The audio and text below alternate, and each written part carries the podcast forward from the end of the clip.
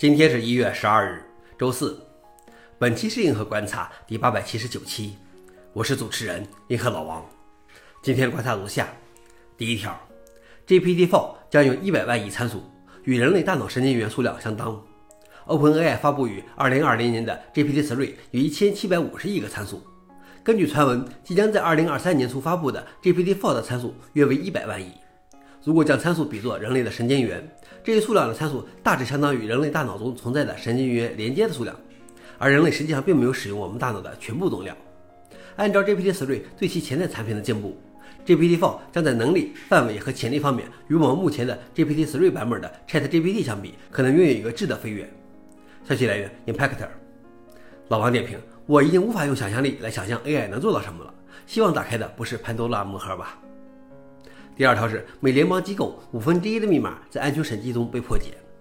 美国内政部最近的一次安全审计中发现，在测试的近九万个加密哈希值中，只用了九十分钟就破解了百分之十六的密码，最后有百分之二十一的账户密码被破解。这些被破解的密码涉及二十八个高价值资产中的二十五个，占比近百分之九十。破解这些密码只使用了一台价值一万五千美元的设备。值得注意的是，被破解的绝大多数密码都符合密码复杂性要求。该要求规定，密码至少有十二个字符，并且至少包含大写、小写、数字和特殊字符等四种字符类型中的三种。消息来源：阿斯泰克尼考。老王点评：传统的长密码理论已经不合时宜，多个无关联的单词组成的长密码可能会更安全一些。最好是使用密码管理器生成随机密码，以及辅助使用多因子认证。最后一条是，美国原住民要求阿帕奇基金会改名。美国的一个民间组织呼吁阿帕奇软件基金会 （ASF） 改名，以尊重美国原住民，并遵守其自身的行为准则。他们指责 ASF 出于品牌推广的目的盗用原住民文化。